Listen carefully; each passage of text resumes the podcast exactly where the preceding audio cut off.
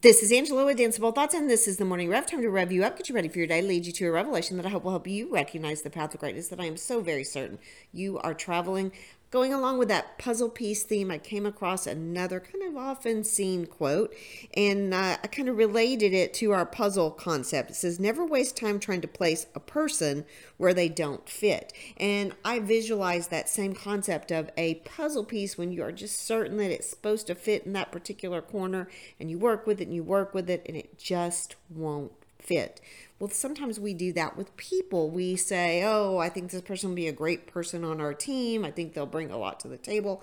And for whatever reason, their work ethic doesn't jive with yours, their point of view. And I don't mind having different points of view. In fact, we need different points of view for for creativity to happen, for progress to happen. Because if we just keep doing the same old, same old, then we have problems. But I do think that there are some times when we try to allow someone into our life eh, that is just a little little out of sync with our vibe. And i'm going to go with kind of a bigger and more important point. Are you with people that match your energy level? Are you people are the people you are surrounding yourself with are they matching your positivity level?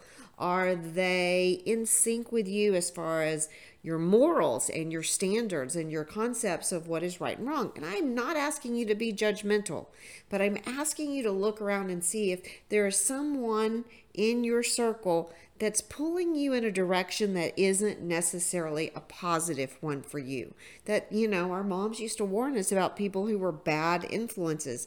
I'm not going to say that you have to totally shun those people, but I want you to think about who are the people in your life that don't fit with your forward thinking goals?